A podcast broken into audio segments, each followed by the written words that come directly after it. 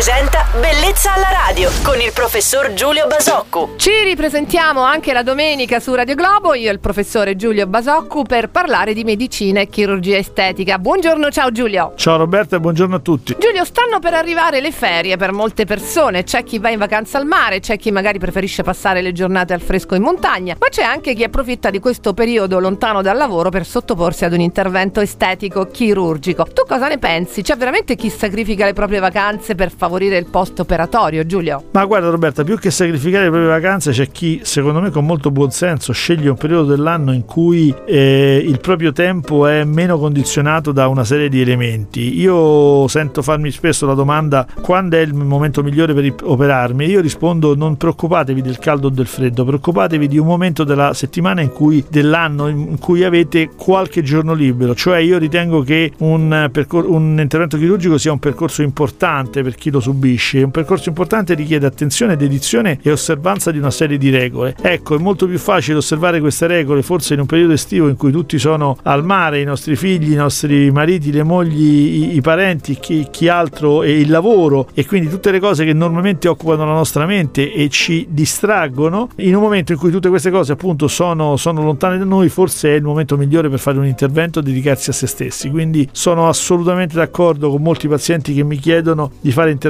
anche in periodi di piena estate perché potrebbe essere assolutamente un momento in cui lo affrontano nel migliore dei modi.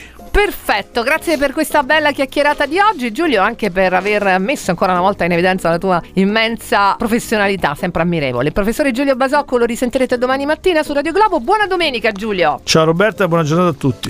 Bellezza alla radio.